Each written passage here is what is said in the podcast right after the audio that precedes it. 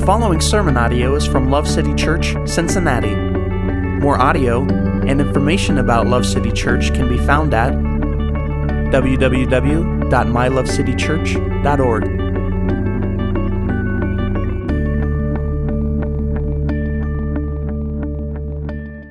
We're continuing this week uh, in our series through the book of Hebrews called Never Better. So if you would turn with me to uh, Hebrews chapter 3.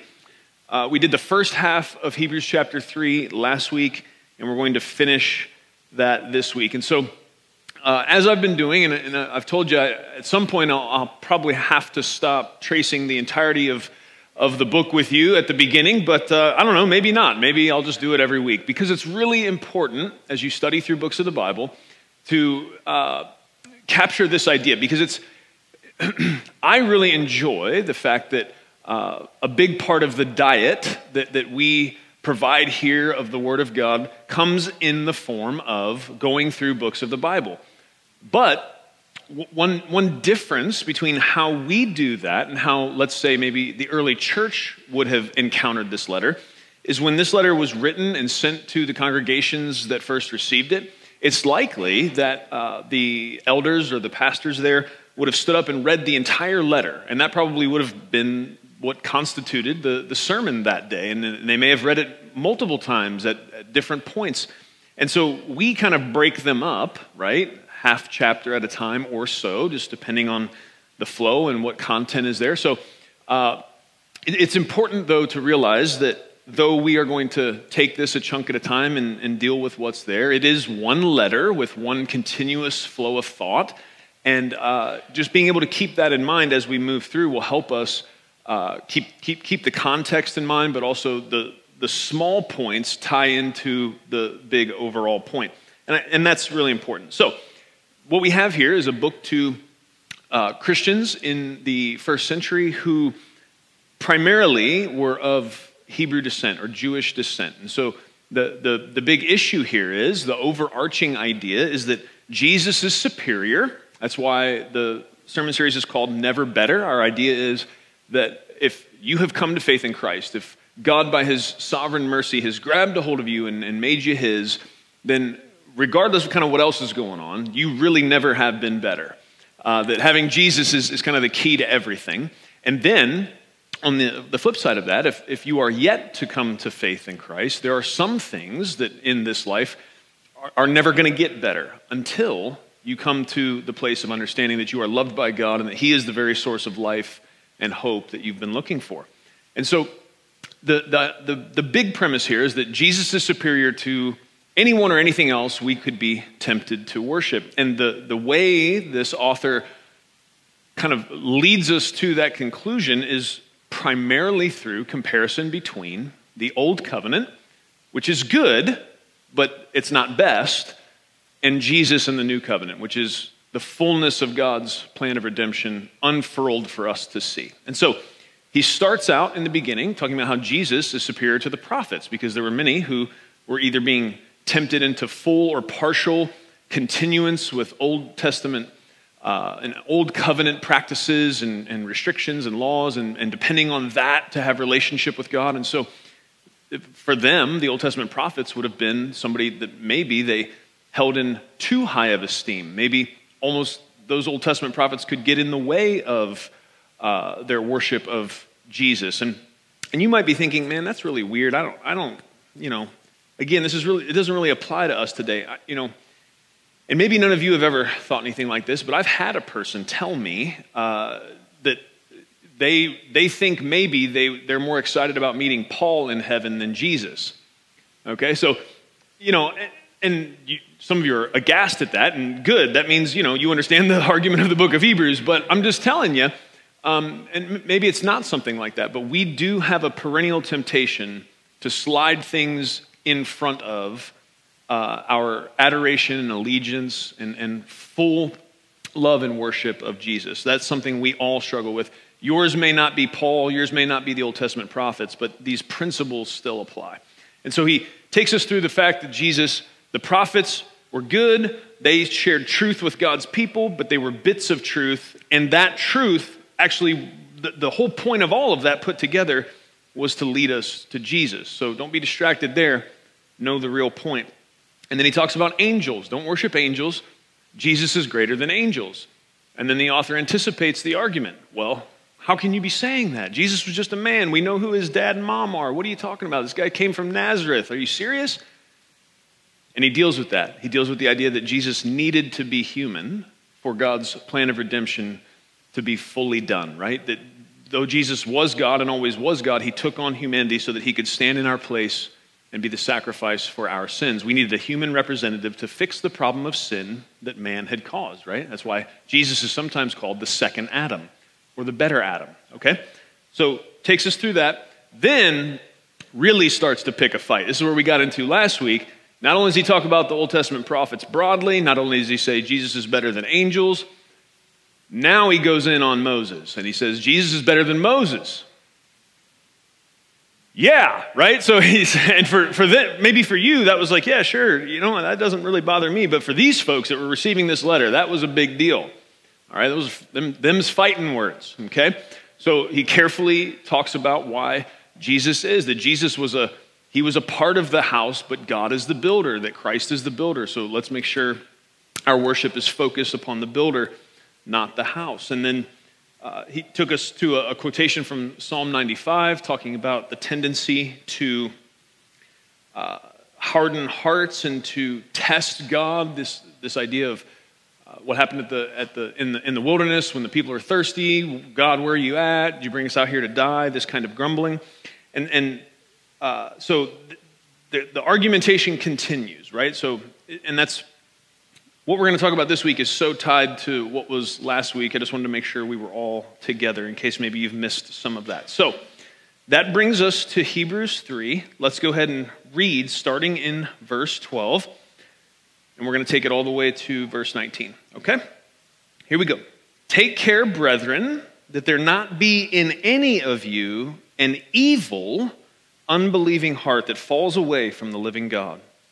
But encourage one another day after day as long as it is still called today, so that none of you will be hardened by the deceitfulness of sin. For we have become partakers of Christ if we hold fast the beginning of our assurance, firm until the end. While it is said, Today, if you hear his voice, do not harden your hearts as when they provoked me.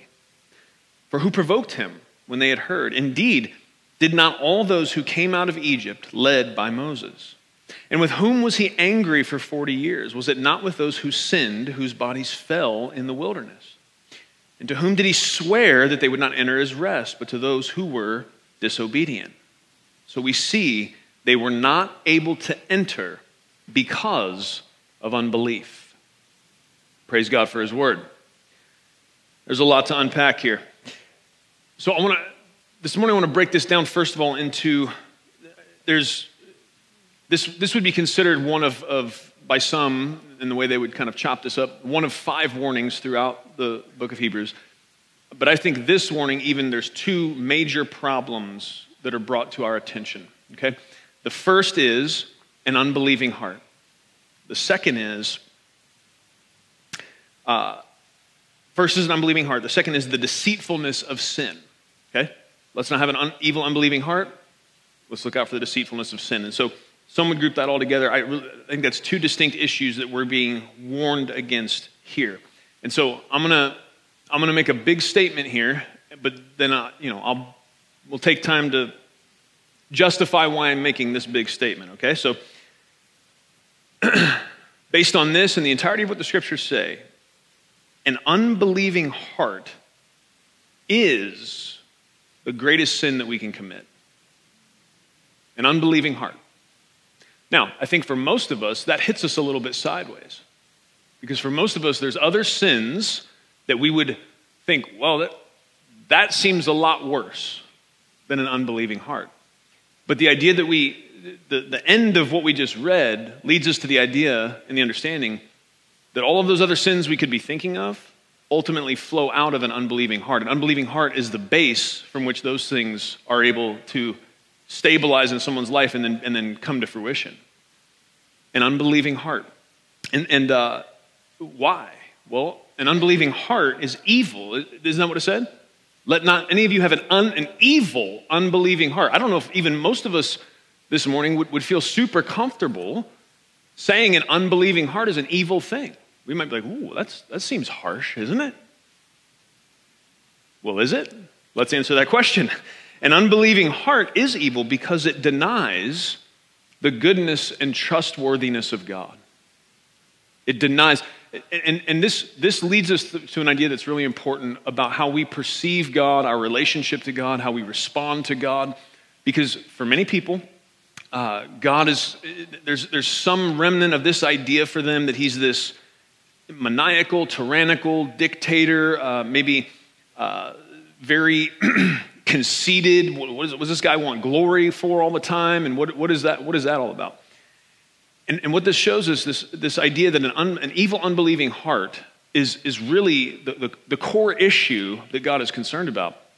It leads us to this idea of understanding that when, when the Bible talks about sin, when the Bible talks about holiness and, and, and avoiding sin and, and all of that, that what we don't have is a God that is just concerned with controlling the behavior of these kind of slaves that he created. What we have is a God who cares about what the contents are of the heart of his children, right? And so sin is not just the breaking of God's law, sin is the breaking of God's heart.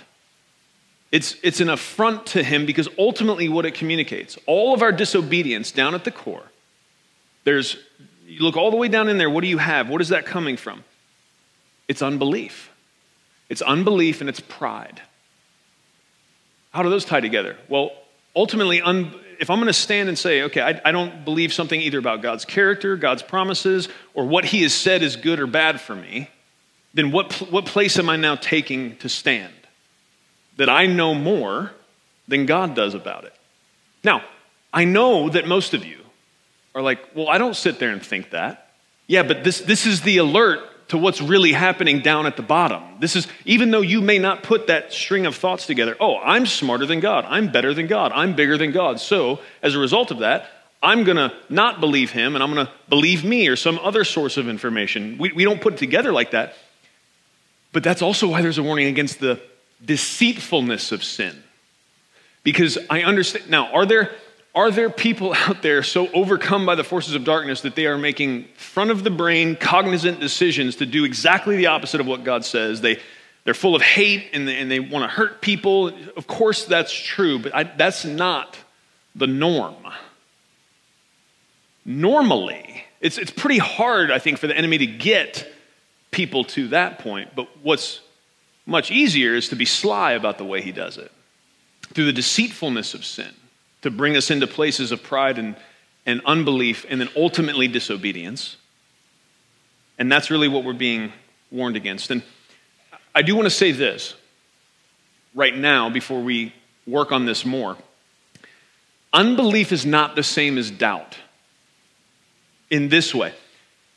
I would, I would submit to you that if you have a if you're genuinely going to wrestle with the truth of God's word, the promises of God, all that the Bible claims and says, if you're going to genuinely engage with it, there's going to be, and really think about it, there's going to be points along the way where you're going to go, hmm, right? You're going to have to actually, there, there I believe doubts are, are a sign of a, sometimes, an actual healthy engagement with the claims of God in Scripture.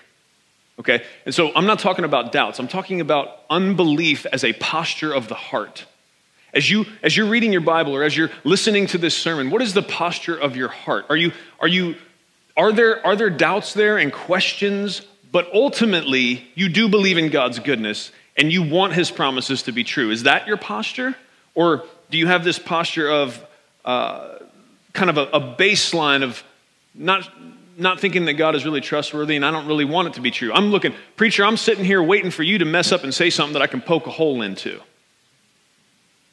That's the difference. That's, that's the difference between what an unbelieving heart looks like and somebody that is just having a genuine engagement with, with what God has said is true.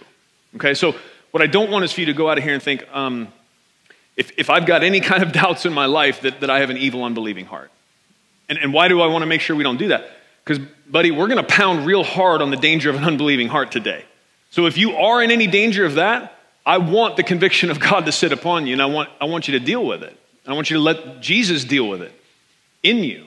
But I, I don't want us to be confused about what that actually means um, or end up in condemnation because, look, uh, you start to genuinely engage with who God is and, and all of the claims of Scripture, you're going to come to places where uh, your, your brain is going to start to hurt a little bit. There's some things that are hard to understand, okay? There are, I'll take it further. There are some things that you won't understand. And that's why we walk by faith and not by sight.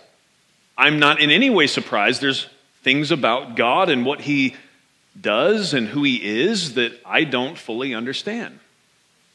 I'm not surprised at all. But that can be, Satan can try to use that as a, as a stumbling block for somebody. I, I think doubts can be healthy, but an evil, unbelieving heart is, is a real serious problem. And, and to, to evidence that, I said I would, I would justify the statement that an evil, unbelieving heart, that, that doubting God in that way is the greatest sin we can commit. Uh, first of all, I, I would just point you to the gospel. I would point you to the idea that it is reconciliation with God through Christ comes by faith, it comes by trust in God. And so, really, the one way you keep yourself out of the grace of God, relationship with God, is through unbelief, right? So that's, that's kind of a, a first point to make. But there's only, there's only two times in Scripture where we see God almost. And guys, sometimes I wonder if like you see the Old Testament play out, and you'll see conversations between God and Moses or God and this other prophet, and, and it can seem like uh, the, the prophet's making a point and it's changing God's mind or something. And I, I just, my understanding of the Lord is, is not that he didn't know exactly what was going to happen in that conversation and exactly what was going to happen. Sometimes I think God lets things play out in a certain way because it's, it ultimately, somehow, it going that way is going to lead us to the best good, the ultimate good right? So, and I'm going to I'm going to read an example of that. That's why I brought that up. But there's only two points, and even in this idea, there's two points where it seems in Scripture where God gets annoyed enough to say something to the effect of, How long am I going to have to put up with you, people? okay? And, and again, it's like this, this idea is, is voiced from God, and ultimately, I think it's meant for our shaping and forming. It's not like, we, we finally got on God's nerves enough, you know what I mean, to get him like, because if that was the case, right, that would be, if that was possible, it'd be all the time, right? I could single handedly get that done. If, you know what I'm saying? For sure.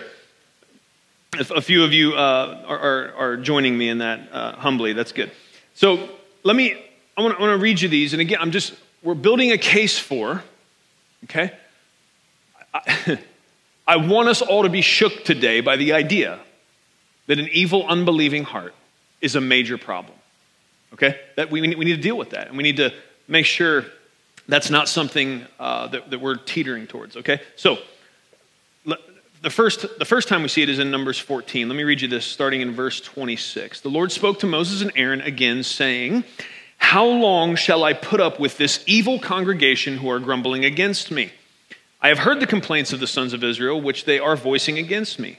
Say to them, As I live, declares the Lord, just as you have spoken in my hearing, so I will do to you. Now remember, there was several things the congregation of the people of Israel complained against Moses and then complained against God, but there, there seemed to be this semi consistent theme of, Why did God bring us out here? Remember Egypt? Let's go back to the, at least there was water there and they had onions and leeks there, right? And, and it was this idea what, God, what'd you do? Bring us out here to kill us? Which is, you know, we have the benefit of looking in retrospect. It's like, guys, that's a, that's a really dumb question. Went through 10 plagues and splitting a Red Sea. And, you know, even at the point of, of water out of the rock, they'd, they'd already been eating manna. you know what I'm saying? So it's like, what? Come on, fellas. But this, this is where we can get sometimes. And, and the, the, the question of God is, how long shall I put up with this evil generation? And then he says, as, as I live, declares the Lord, just as you, as you have spoken in my hearing, so I will do to you. Okay, you've said it enough times now. Okay, right? And, and we see this idea repeated in Romans. There is, there, is, there is an element in the way God deals with us that if we just continue to kick against the goads, if we just continue in our persistent rebellion against him, there is a point where he will go, okay. It's almost as if, we, if we'll do, if we'll work that hard to prove we don't want him and we don't trust him, he's, he's not gonna, he, he's not gonna make you. He, he will give you over to, if that's what you really want, that's what you really want to believe. Okay. He says, Your dead bodies will fall in this wilderness, all your numbered men according to your complete number from 20 years old and upward who have grumbled against me. Not, by no means will you come into the land where I swore to settle you, except for Caleb and Joshua the son of Nun. Your children, however, whom you said would become plunder, this was another thing they said, What are you going to kill us and our children would become slaves? Those kids you said would become plunder because you're not trusting me, because you're operating in evil unbelief. I will bring them in, and they will know the land which you have rejected. What's the reference to Joshua and Caleb? We talked about this last week. God says, I'm going to give you this land. You guys, I'm going to go with you. Go and take it. The people are like, mm, God's word isn't good enough on that. Let's do some of our own investigation, right? What, what God sees about it, what God has said about it, that's, eh, that's not enough. Let's send some people to verify what God has already said is going to happen. Okay. So we send 12 spies, two come back. That's the reference to Caleb and Joshua. They come back and say, Yeah, God said we can do it, we can do it. The other 10 come back, Oh, there's giants over there, and we're like grasshoppers. There's no way, we can't do it. We can't, God, what, what, and what is that really? Trace it down. What is that really? That's an unbelieving heart. I don't trust God's goodness or I don't trust God's power, or both. And what are we reading right now? Okay, all sin leads to death, unbelief leads to death. And so that's what we have being laid out here. Also, your sons will be shepherds in the wilderness for 40 years. They will suffer for your unfaithfulness until your bodies perish in the wilderness. In accordance with the number of days that you spied out the land, 40 days, for every day you shall suffer the punishment of your guilt a year. So, this is where the 40 years in the wilderness came from. And you will know my opposition See, because they, had been talking like the Lord was opposing them. They'd been talking like the Lord brought them out there to kill them when all he'd been doing is being good to them the whole time. When all he'd been doing the whole time was providing for them. When all he'd been doing the whole time was being faithful to them. And what's he say? Okay, I'm going to show you what my opposition looks like. I, the Lord, have spoken. I certainly will do this to all the evil congregation who are gathered together against me. They shall be worn out in this wilderness, and there they shall die.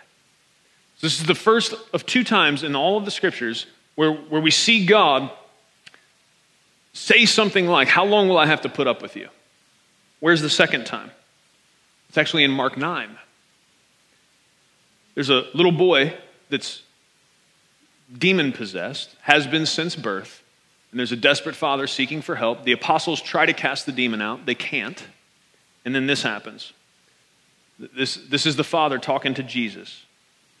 But if you can do anything, so Jesus asked him, How long has this been happening? Father says, Since birth. And then he keeps going. But if you can do anything, take pity on us and help us. But Jesus said to him, If you can? That's a great question. If you can? Like I, I like I like to imagine sassy Jesus sometimes. This is sassy Jesus. I, I imagine his head cocked a little bit, you know, it might have wagged even, if, if you can, right? What, and then what does he say? All things are possible for the one who believes. And here's, I want you to remember, that this to me is one of the most holy prayers recorded in all the scripture. And it'll, it'll help us today because today I want you to leave here realizing that just because at some level you trust God, at some level you believe His gospel, does not mean you are in the clear in terms of the temptation of unbelief. Okay? And, and, and so, what do I do? That's, that could be terrifying because we're talking about unbelief being the greatest sin possible against a good and holy God, right? Ah, what do I do? This is one of the most helpful and holy prayers recorded in all of Scripture. Jesus says, all things are possible for one who believes. And immediately the boy's father cried out and said, I do believe, help my unbelief. I do believe, help my unbelief. This right here opens up a possibility for, for something that I don't know that we often think about.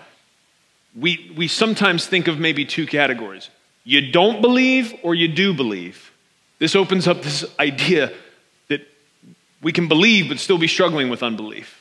That we can, we can believe to a, a degree, but when it comes to a certain temptation, when it comes to a certain challenge, there is still a growth needed in our ability to trust God. Lord, I believe, help my unbelief. That could seem like a nonsensical, paradoxical statement, but looking at it here today, among everything else that we're talking about, actually helps us to understand what this guy could even be thinking when he says it. Is he just frantic because his son is demon possessed? I mean, surely he is frantic, but it, that's not where this comes from. This is a spirit inspired, wise prayer that I'm so thankful God made sure made it in to Mark's account of Jesus' life and ministry. Lord, I believe. Help my unbelief. I'm encouraging you that by the end of today, that should be a prayer that you're praying. It's a prayer I think we all should pray. And so, what we have, as I said in the beginning, is, is two warnings an unbelieving heart and the deceitfulness of sin. And these, I think sometimes this gets grouped together because they do interplay so closely. The, the deceitfulness of sin and us being opened up to that does ultimately, when you trace it down, come down to a prideful and unbelieving heart, right? All sin ultimately is at some level, it's in some instances, you, you, you could make the argument for sin being out of ignorance. Even then, though, it speaks to maybe, maybe, how much time and energy we put into knowing what God's truth is, right? Sometimes we're, we're staying willfully ignorant. Okay? That's not to say that the deceitfulness of sin is never that we are, we are fully tricked by the wiles of the enemy into something that we, we could not have seen coming. I, I do think sometimes temptation works like that. Um, but I think if we were to, if we overweight that in terms of dealing with ourselves as far as these things concerned, we, we would we miss the potential for a lot of growth. Because yes, sometimes sometimes the snare of sin is set and, and you're just you're just walking along and, and without any warning the thing springs, right? Sometimes temptation does come that way, but that's that's rarer than some of these other ways I think that we're going to talk about and, and need to deal with here. So ultimately, an unbelieving heart, a prideful, unbelieving heart, and, the, the second warning is the deceitfulness of sin. Let's just read this again. Take care, brethren, that there not be in any of you an evil, unbelieving heart that falls away from the living God. Now I know some of you some of you know enough about the book of Hebrews to know that we're going to uh, be thrust into one of the hottest theological debates throughout church history as a result of being in this book. Okay? And so this isn't even the first hint, I've just ignored it so far, but I'm just going to call it out because I don't want some of you to be distracted by what we are going to be discussing because there is so much rich treasure to be uh, dealt with here. There's so much rich encouragement and challenge for us here.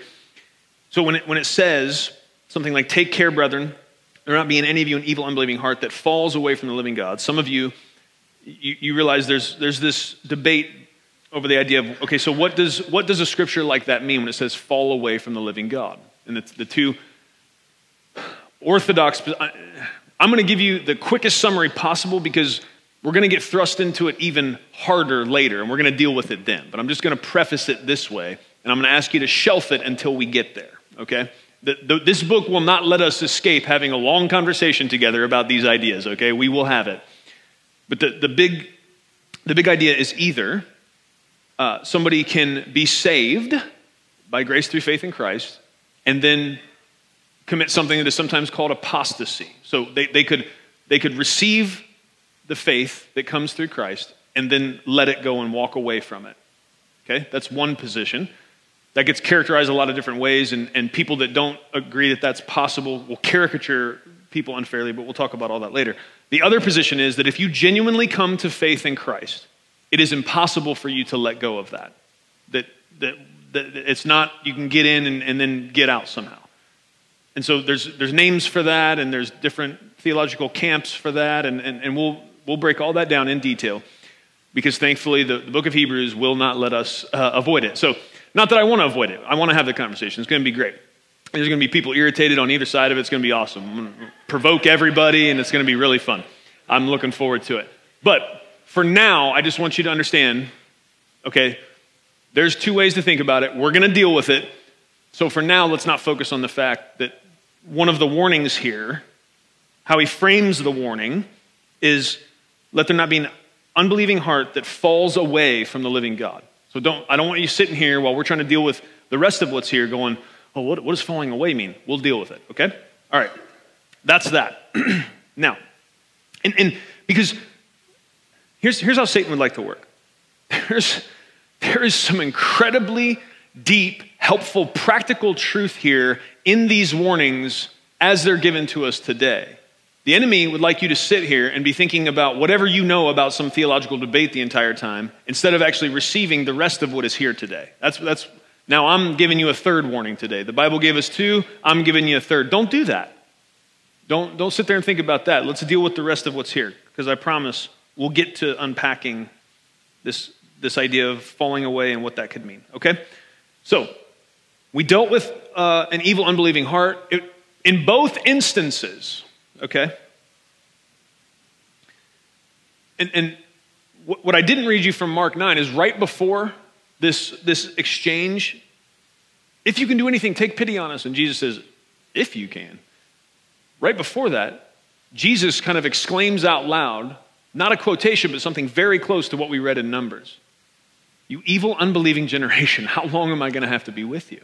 That's the second, there's only two times we see God kind of open up this idea to us that you guys are getting on my nerves, okay?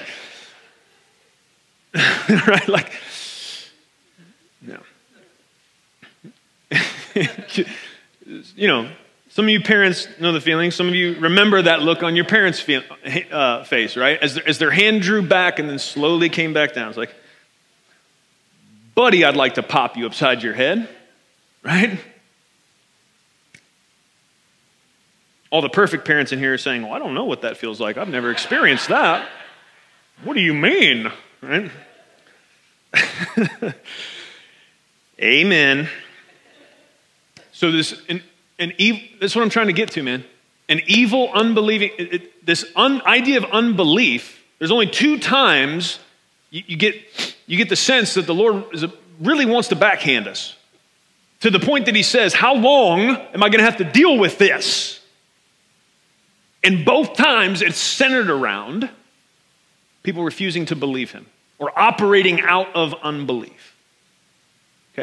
And you might still be sitting here thinking, man, I just I don't think that's fair. If, can I just ask you to put a pin in that? If, if I've not made a strong enough case for why, I mean, you you you could have this idea of somebody, you could say this to somebody and say, well, but, but I'm trying to believe God. How would you feel if someone that you know very well and loves you said that to you? You give, you make some statement to them about something, and they're saying, "Well, I'm trying, I'm, I'm trying to believe you." What, what does that communicate to you? That, and we couldn't even get as upset about it as God because maybe we've given people a reason to have to try to believe us, right? Sometimes, sure, fair, but but even someone that knows you really well and should kind of know your heart and intentions behind it and that should have some trust that, that what you're saying to them is true, that would hurt you. And, and God has, God in his perfection has all the reason for that to hurt him, right? Because he's only ever kept his promises. He's only ever been good. And he's only ever shown that anytime he said, this is going to happen or this is not going to happen, he's got the power to back it up. So what are you doubting? That's right? Unbelief, is your unbelief centered on the fact that you don't actually think he's good? and his intentions towards you are good? Or is, is your unbelief centered on the fact that you don't actually think he has the power to do what he said he's going to do? Either one is no bueno. So, so, like, maybe spend some time in prayer and ask God to help you, show you. What is it that I'm actually struggling to believe about how God has revealed himself? And then, as you realize that, then, then you come back to the scriptures, you look at the world around you and, and start to doubt your doubts. You know, that's a really healthy practice. I mean, some people, uh, they, just, they just go with it and, and, and let, let doubts and unbelief kind of um, be this primary shaping force for how they operate. Where did you get so confident that your doubts deserve as much clout as you give them? Right? It seems like people are very okay to doubt the truth claims of God and His Word, but what, why, why are you cool with that, but not to doubt your own doubt? Question your questions. If, if my struggle is ultimately, I, I, don't, I don't know if I really believe God's powerful enough to do what He said He's going to do. Well, um, take a walk outside, go to a local park, have a look at like the sun in the sky and the clouds that represent uh, a water cycle that's perfectly built for uh, our planet to be able to sustain. Breathe some oxygen and think about, man, those plants over there are exhaling what I'm breathing in. That seems maybe designed. I don't know, right? Look at the sun that's 93 million miles away ish, and if we were a little closer, we'd burn, a little farther, we'd freeze. Look at the variation of plant life just in your local park, and then, and then decide is like, if I give it billions of years, does it make sense that that ash tree became an elm tree and then somehow they made it and became an oak tree and then um, we got these tulips and daffodils over here and that all came from the same thing and then you see a squirrel and maybe you get lucky and you see a raccoon in the tree and then you look at yourself and you're like, yeah, you know, one lightning bolt hit some kind of primordial chemical soup and then a tadpole wiggled around for a while and then it did a backflip up onto land and then that became, you know, some kind of um, small lizard and then here we are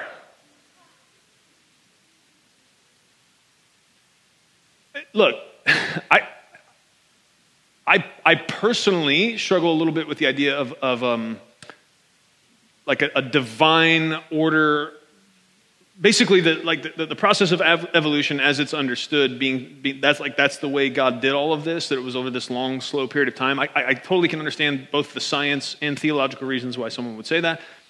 But I'm, and I'm okay with that. If somebody is a, a theistic evolutionist, like, okay, here, at least you're acknowledging the reality that this just going poof, and here it is, is nonsensical. Like, doubt your doubts, man. And why did I go into that whole thing? What am I talking about? Well, if you're going to doubt God's power, you have to look at creation and go, that's not that impressive. eh, and that's your attitude, you're wrong. Like, just look harder. Like, watch National Geographic or something. Like, get impressed, because creation's pretty rad and shows some incredible power and creativity and love, like attention to detail. Some, somebody, somebody engineered this thing to work out pretty good for us. Amen. And that's just one example of something you could go look at to, to doubt your doubts. That's just one way you can think about whether or not God's power is God powerful enough to back up what he says. I'm just, that's just one example, okay? There's many, many more. Lot, these are the kind of things we should think about. We should doubt our doubts. Okay, unbelief is an issue. Evil, unbelieving hearts are an issue, okay? If nothing else, I want you to have to wrestle with after today the fact that God saw fit to put the word evil in front of unbelieving hearts. The second big issue here is the deceitfulness of sin. Okay? And again, the deceitfulness of sin can, is, is tied into that unbelieving heart, how that affects us, how it makes us see us and God. How does the deceitfulness of sin work? Multiple ways. I'm going to give you some examples. This is probably not comprehensive, but it'll at least get us thinking in the right direction. How is sin deceitful? Well, first of all, the idea could, can somewhat be captured. Um, in the idea of like the way a fisherman fishes, right? It's bait on a hook. The hook is hidden by the bait, and then that's thrown into the water, right? So ultimately, at one level, fishermen are practicing deceit, right? Because if if the fisherman was like Aquaman and able to say, "Hey guys, I'm about to throw this hook in the water, and I'm to, you know, pull it really hard when you try to bite it and hook you in the lip. I'm to pull you up on land and eat you." If that communication was able to happen, the fish probably wouldn't want to party, right? Like, no, I'm cool on you, right? So what the fisherman's really doing is, is practicing deceit on, uh, you know, a life form of, of lower intelligence. So um, sin often works that way. You could think of a fish hook, you could think of a baited trap, you know, whatever analogy kind of makes sense for you. What are some of the specific ways Struggled with that word, didn't I? I don't know. That's an easy one. What are the specific ways that somehow the, the hook gets baited or we get tricked into thinking that sin is a, a good idea. One way is that the, the idea that, well, whatever this thing I'm being tempted to is, it just isn't that big of a deal. Anybody that would be concerned about this is overblowing it. It's, it's, just, it's just not that big of a deal. Okay? Is, is there a truth that would expose the fact that that's deceitful? Yes. uh, could think of many examples. Romans 6.23. The wages of sin, um, every sin, all sin, is what? Death. Okay, okay, so now we're up to like serious level. A bit. Thank God there's good news that comes behind that. But the free gift of God is eternal life in Christ Jesus our Lord. Amen. Right? But the wages of sin is death. The wages of an unbelieving heart that leads to a disobedient heart is death. And again, we go to great lengths here because of what we believe the, the, the, big message of the Bible is, because we believe all of the Bible is ultimately pointing us to Christ and his gospel, to, to unpack the nature of that, because it's very easy to just devolve into like this moralistic, legalistic, just Here's the things God doesn't want you to do, don't do them. Here's the things God wants you to do, do them. But that, why, does, why does sin lead to death? Is it because God created us and really likes punishing people? No. It's because God, who is creator, is the very source of life. And in order to be connected to that source of life, you, you have to be willing to trust Him. You have to be in relationship with Him. You have to be connected to Him to decide I know better than him, I'm going my own way, is to exit that connection and that source of life. It's not like you sin and, and, and then God's pulling, you know, hand grenades that, that represent death and he's got to throw a hand grenade at you and he's to, I'm to blow you up and punish you with death. No, man. Separating yourself by disobedience with an unbelieving heart moving away from God, who is the source of life, if, if that's the source, you get away from it, what are you, what are you going to do? You're going to die, right? That's, so that's how that looks and that's how that works. Sin is a big deal, it's always a big deal. Every single thing God has said don't do, it's because ultimately that thing will hurt you. Every single thing God has said to do, it's ultimately because that thing will be for your good. Well, I don't see how. I don't know what to tell you. You don't know everything. All right. That's good. There's a $10 truth for you right there. You can put that in your pocket and think about it. Okay, so I would say an evolved form of it's not that big of a deal. Um, maybe getting, we're, we're getting more to some really prideful, ignorant defiance is to, to go from it isn't that big of a deal to how, how is sin deceitful? Remember, that's what we're talking about to get to the idea that it isn't a sin at all. It's actually good. The Bible talks about this tendency in us as humans to, that is going to increase the further along we get here towards the coming of Christ. That we, we actually can get to the point where God says that's bad, but we say that's good. God says that's good, we say that's bad. Like we are so audacious, we are so ignorant in our prideful foolishness that we will literally go the exact opposite and say it out loud. Oh God, I know you in your word says this, but I'm saying the exact opposite. You a fool is what you are. And I don't look, I'm not trying to be harsh there, but I am look, I'm trying to rattle your cage a little bit for sure. There's one word for direct intentional defiance to the truth of God. It's foolishness. And that's it. So we can we can get tricked into thinking it's not that big of a deal. We can get tricked into thinking, oh, on this thing, God is actually wrong. Another way, maybe it's, maybe it's none of that. Maybe there is this, maybe the battle of temptation is so great, like, yeah, we know it's wrong, but this, but this deceitful a suggestion will come along that well, no one will know. Does it really matter if no one knows? Right? If I do this thing and no one ever knows, and maybe as far as I can tell, uh, it, it, if it is going to hurt anybody, it'd only be hurting me. And if no one's ever going to know, why would it matter? Well, How do we, is there truth in the scripture that would undo the potential for that deceitfulness of sin to get us?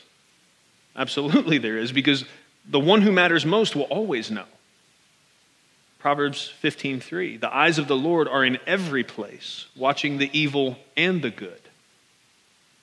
So even if you think you can pull something off and none of the rest of us will ever know, the one who matters most always knows. And so you can just short circuit the whole fight you may have, right? As temptation comes, the enemy through the deceitfulness of sin or just through your own fleshly desires, right? I mean, let's be honest. We can get into some of these deceptions. We don't even need the forces of darkness help. Just our own sinful fleshly tendencies. We can do this to ourselves. We can trick ourselves sometimes. Yikes.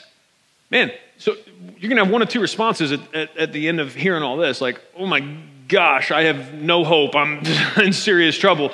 Or, I mean, really, that's the right answer. It's just what you do with that. Do you curl up in a ball and, like, oh, there's no hope? Or do you go, man, I really need Jesus? Like, I need the Holy Ghost every minute.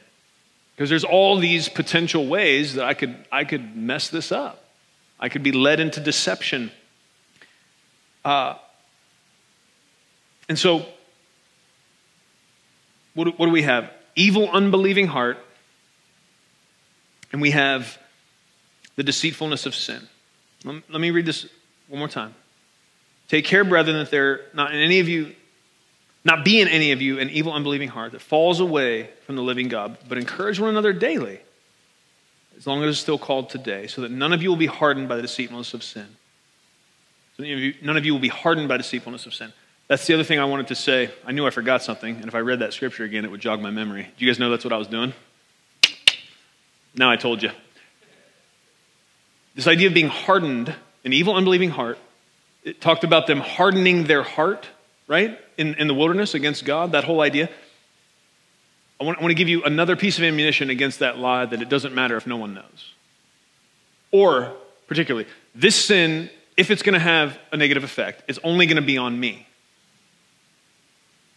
Okay? Or, or you might think, I've done this lots of times and I can't perceive any negative ramifications. So maybe God's wrong on this one. And again, I know most of you wouldn't think about it like that, but we operate out of unbelief sometimes. We operate out of the deceit of sin. Whether or not you actually have formulated these thoughts, you have to look at what, what, does, what do my actions communicate I actually believe? Okay?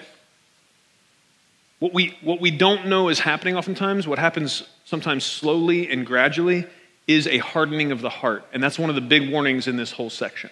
Don't be like those who in the wilderness hardened their heart against God. Don't be like those who in the wilderness started with maybe some fleeting thought that I'm thirsty, ended up all the way at, God, did you bring us out here to kill us? The hardening of the heart is, is part of what we're being warned against here. And, and every single time you decide to give in to the deceitfulness of sin, even if on the backside of that, you know, you're two weeks out and you, and you look back on it, it's like, well, nothing bad happened. What you don't understand is that every, every time we go that way, there's, there, there's this slow process that can be a hardening of the heart against our, our trust and obedience to God and our love for God. Okay? And so we need to we need to make sure we just don't ever believe the lie that sin has no consequences or that sin is not hurting people. Because let's, let's even undo this idea that, oh, it's only going to affect me.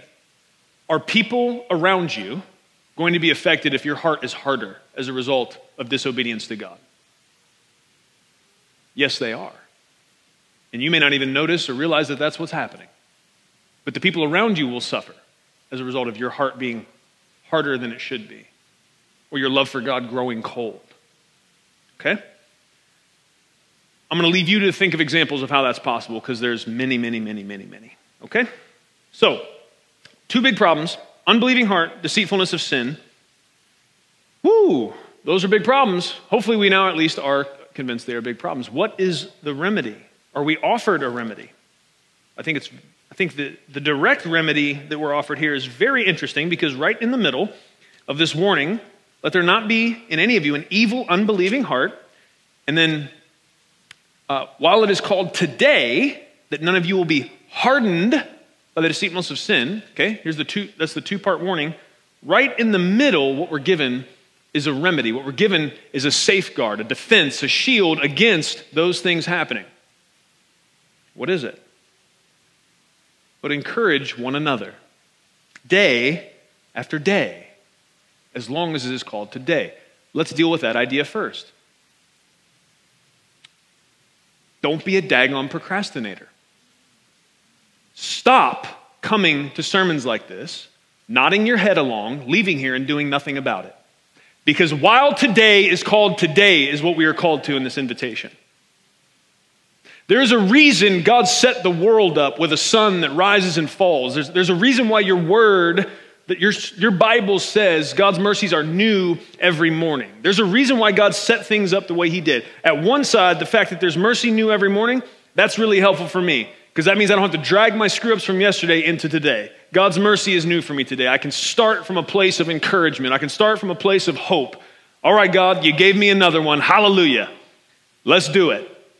But on the other hand, on, on almost an, an opposite view of that is do not hear the warning, do not hear the encouragement, and just let it pass by you or think, oh, I'm not ready to deal with that. I'm going to stick that on the shelf for another day because also another day is not promised.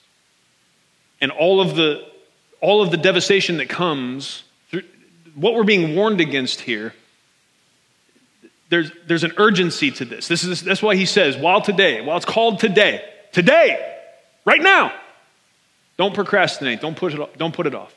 As the truth of the Word of God comes to your ears and impacts your heart, begins to shape the way you feel and think and act, that, that's a process that should we should embrace that immediately and not uh, be hearers of the word only, but doers as well. So that, let's let that hit you today, man.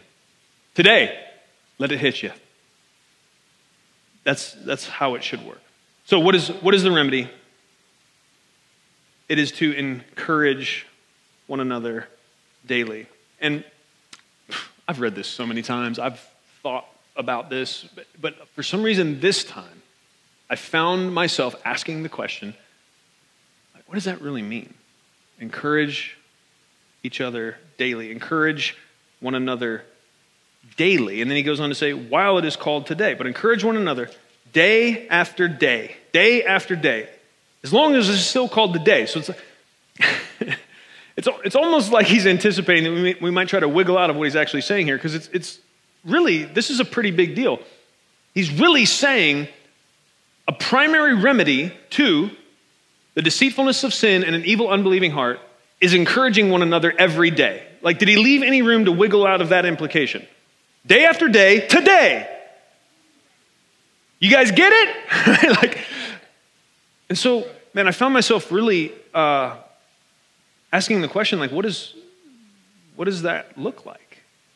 And, and are, we, are we taking that seriously? And, and friends, out of what God has given us in the scriptures today, this, this, this is the primary challenge. I want, us, I want us to take this seriously. I want us to really ask the question what does it mean for us to encourage one another daily as it is called today? I, I don't see another practical answer other than every single day. And, and, and, and isn't it interesting that the, the way this is phrased is not be encouraged daily, it's calling you to do it right? This writer is going to go on later to talk about let's graduate from milk to meat. Grow up. That's a big part of the book of Hebrews, isn't it? Grow up. Part of what it means to grow up and to walk in love and to be have your life be shaped like Jesus Christ your master is to more and more have your heart and mind, thoughts and energies focused on the good of others more than your own. But the beauty of what's supposed to happen is as the community of faith does that, then it's, it's going back and forth. It's not just always you pouring out, but you've also got those pouring in. It's supposed to be a community based on self sacrificial love that is so bright the world is drawn to it. A world that is drowning in darkness sees. Jesus went so far as to say, the, the primary indicator that's going to let the world know that you belong to me, what do you say? Is it is it holiness? Did he say it's uh, the fact that you don't do the sins that people think are bad, really bad in the time and place where you live? That's, that's how they'll know. Your love one for the other.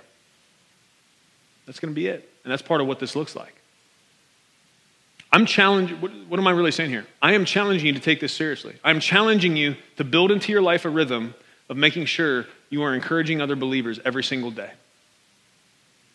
Every single day. Now, some of you have a spouse who's a believer. Amen, that counts, but I'm going to challenge you not only to do that, but to push beyond that. What would it look like if in this church, every single day, every single day, every single person that was a part of this church took this command right here seriously? to encourage someone else every single day. What, how, what kind of formative effect would that have on us as a faith community? I can think of several. One, right off the bat, I, am not going to be able to be so kind of lackadaisical, apathetic, maybe go a whole week without even really thinking about my church, my church family, like the spiritual formation of all of us, what God is doing with us as a people. It'd be really hard for me to go a whole week distracted by all the things I got going on in life and not actually thinking about what is God doing with the group of people He's called me to be a part of to accomplish His mission of getting the gospel to the world. I wouldn't be able to do that because every single day I'd be thinking, okay, I'm I'm, I'm, gonna, I want to text this person a scripture. I want to text this person a prayer that I'm praying for them, or I want to ask this person how I can be praying. I want to encourage another believer every single day. I want to meet with somebody and make sure they know that they're loved and cared for. And I'm going to share some of my struggles that I'm going with so they can be encouraged as they see the good news of how Jesus is carrying me through what I'm going through. I'm just giving you examples in the middle of my ramble here about ways you can encourage people in case you don't know what that looks like. But if every single day you took upon you the responsibility, the, empowered by the Holy Spirit, you're going to be an encouragement to other believers, what kind of formative shaping would that have? How much would you have to grow up from where you are right now to take that responsibility on? And what I'm saying is, as I read this, I just don't see any wiggle room for us to act like this is a, a light suggestion. So, why, ha- why isn't this something that we have taken to heart and saw Ask for God's help to walk out. And for some of you, look, this could look different. Some of you, just the way you're wired, you are going to do better with a small circle of friends, maybe just a couple, or, or, or, or, people that you're really growing in deep relationship with. That's totally fine. You could have a small circle, but what I'm talking about is if that's the case, if that's how you're built, then find the other people like that and you guys encourage one another daily. Daily. Figure out every day somehow I'm going to encourage this person in their faith, whether it's sharing my struggles, whether it's praying for them, whether it's sharing the scripture with them, however you do it, whether it's meeting together, whether it's a text, I don't care, email, smoke signal, whatever you want to do, man. But somehow encourage them. Some of you, you've got the bandwidth, you can you could have a person for every day of the week and have that many things going on, and, and God has gifted you in, in that way, and so amen.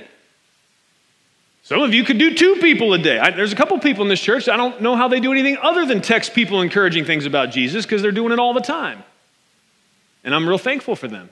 Somehow, whether it was because of these verses or some other conviction or however it happened, they've already grabbed onto this concept. But I'm saying, I don't want any of us to be able to get past today thinking it's okay for us not to obey this. And I'm really excited actually about what it would mean for us as a faith community if we start to walk in obedience to this command. How much deceitfulness of sin would have its legs cut out from under it before it even got to us? How many of us would have our heart shaped more and more? How much could this very principle be the answer to the prayer, Lord, I believe, help my unbelief? The help for our unbelief can come in this kind of self sacrificial, intentional service to one another and making it's my responsibility to make sure every single day I'm encouraging at least one person in their faith. How much more time would you have to spend in prayer? Because you some of you are like, okay, yeah, I could do that, but you're not thinking about there's 365 days in a year. You gotta, you gotta come up with a lot of ways to encourage people. Is that not gonna push you to your Bible? Is that not going to push you to prayer? When you take this on as a solemn responsibility commanded of you by God every single day, I need to be somebody encouraging other people. Are you going to need help for that? I will. I do. Because sometimes I don't know what to say to some of you. I've been tempted sometimes to say, How long? I'm just kidding. You're all great. Precious, precious saints. And I love you. But do you see how, if we took this, if we took this command seriously, how um, an e- evil unbelief would have a harder time thriving among us? Do you see how the deceitfulness of sin would have a harder time thriving among us? Of course it would, man. It would have a fight at the door, and it'd have to get through every single person to even get in here and get on somebody. This is, this is a real important, serious call. And I just, if I would have just started today, we didn't, we didn't open up our Bibles, we, we didn't read this passage of Scripture. If I would have just stood up and said, guys, there's two big problems in the world unbelieving, evil hearts, and the deceitfulness of sin. Now, I want everyone to give me, what do you think we should do about it? What's, what's the answer to those things? I don't know how many of us just out of our own understanding, I mean, we probably would say things like love and pray, and, you know, we would have maybe got close, adjacent to this answer. But this is, this is very specific. This is a practical application of love and hope and trust. It's doing something with it. Amen. Have I made the challenge really clear? Is there anybody in here that doesn't understand that what I'm saying to you is it's your job to encourage someone else every single day in their faith? Have I made that perfectly crystal clear? Is there anyone? We have a picture, Adam, that we could put up here that maybe would make that clear? If you guys find something on the internet, babe, that would be good. My wife is in there. That's why I said babe, in case you don't know that. Um, that's, that's my honey right there. So, okay. Thank you for serving like that, too. You're a queen. Uh, some other things to think about as I close this down. Back to this idea of, Lord, I believe, help my unbelief. Do you know, can, can you think about your life and how things play out sometimes and, and realize that this is true? That sometimes we operate out of things we don't even truly believe. Here's, here's what I'm saying is, isn't there not some times where maybe for whatever reason, whatever difficulty, maybe you're having an overwhelming sense of feelings that, that it's directing you a certain way, and then somebody does what the Bible is calling us to here, and, and, and by God's great grace, somebody that, that loves you and has the truth of the word inside of them crosses your path, and you're like, let's say you're, you're just heading toward, you're real grumbly that day, negative attitude, and not grateful, and, and maybe um, un- unjustified anger at people or even justified anger at people, and, and you're, just, you're just heading in a, a, a direction that's really not going to be good for you or anybody else, and somebody stops you and says, Hey, man, what, what you're believing or how you're acting here, doesn't, that doesn't represent the truth. Have, have any of you ever been in a situation where like you're doing something, saying something, thinking something, feeling someone, something, and somebody has enough guts and love for you to say, that's actually not true, and you go, well, I know. Right? You know what I'm talking about? Because ultimately, when confronted with the reality of the actual truth of the thing, somewhere down in there, you do know.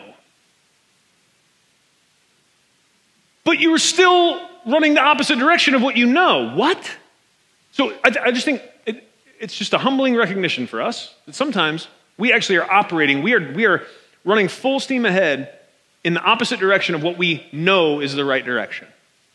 Sometimes we just do that. And, and how does that happen? Like, I, don't know. the deceitfulness of sin. Somehow we get deceived into operating opposite of what we actually believe is true. And we also need to get a lot more grateful, I think, in general, among the people of God. For those that do love us enough and have the guts, that when we're in that kind of state of mind, when they do stand squarely in our way and say, You're making a mistake, man. That's wrong. We, we have to get better at seeing that as love. We have to get better at seeing that as a blessing. Instead of, well, I know, but I, I know what you're saying is true, but you just don't know, blah, blah, blah, blah, blah. What are you, what are you even talking about? Nothing, really, is what you're talking about. Thank you for telling me the truth and loving me enough to do it.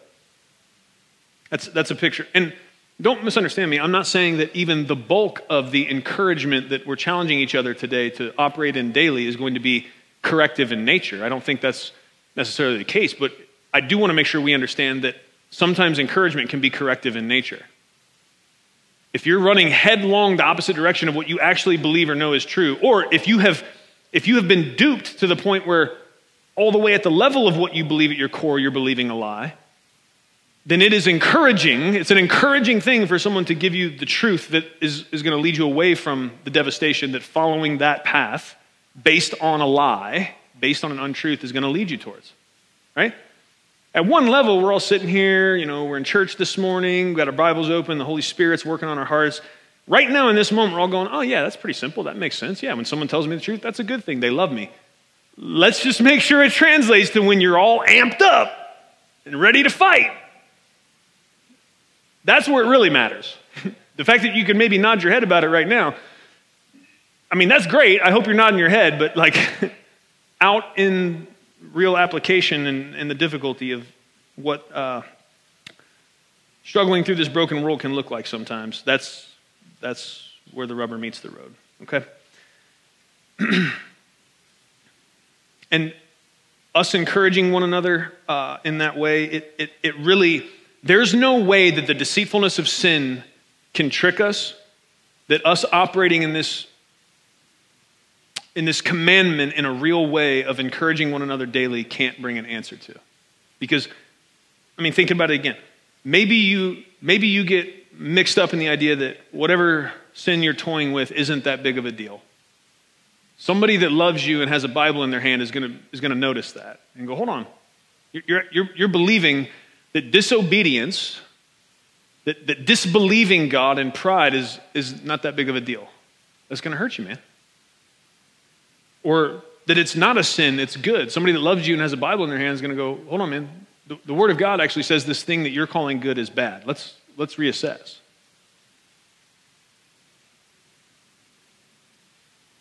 And if we're getting each other's lives in a much more vibrant way, I mean, the, the whole no one will know thing,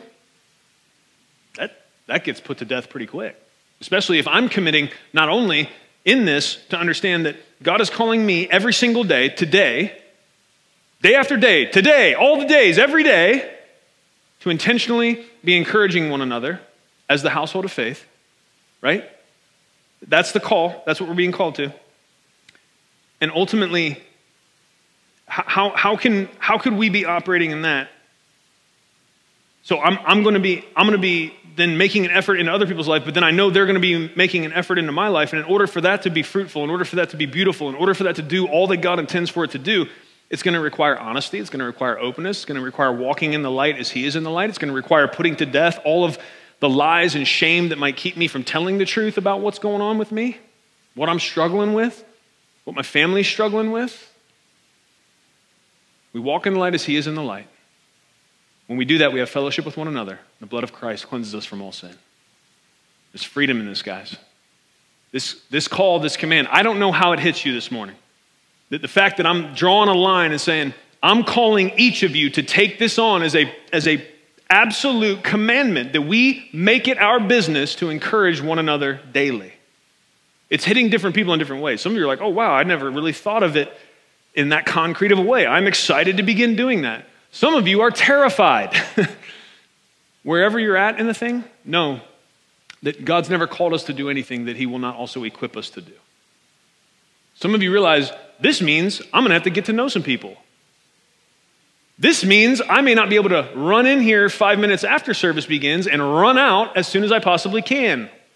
Let me look up when I say that. I'm not looking at anybody because I don't really know who comes in when. But, uh, man, I, I may have to I may have to really make some effort to have some relational connection that we can have this kind of give and take where I'm encouraging them and they're encouraging me. And again, it may start with one friend for you. Maybe it's a text every day. Maybe it's a meeting every so often, getting together and sharing a meal. I don't know. It can look a lot of different ways. I'm trying not to like pigeonhole it because there's a lot of ways you can encourage one another daily. But I'm just asking you let the, the conviction of this command sit on you and do something about it today. Amen? All right, let's pray. Father, we come before you in the name of Jesus. Thank you for the second half of Hebrews 3. Thank you that you don't sugarcoat things. Thank you for telling us plainly that unbelieving hearts are evil.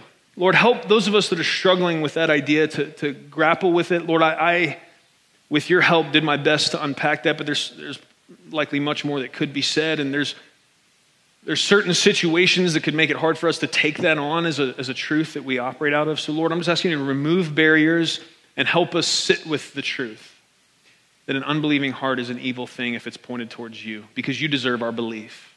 You deserve our trust. You deserve our love. You've shown that you are both good and powerful.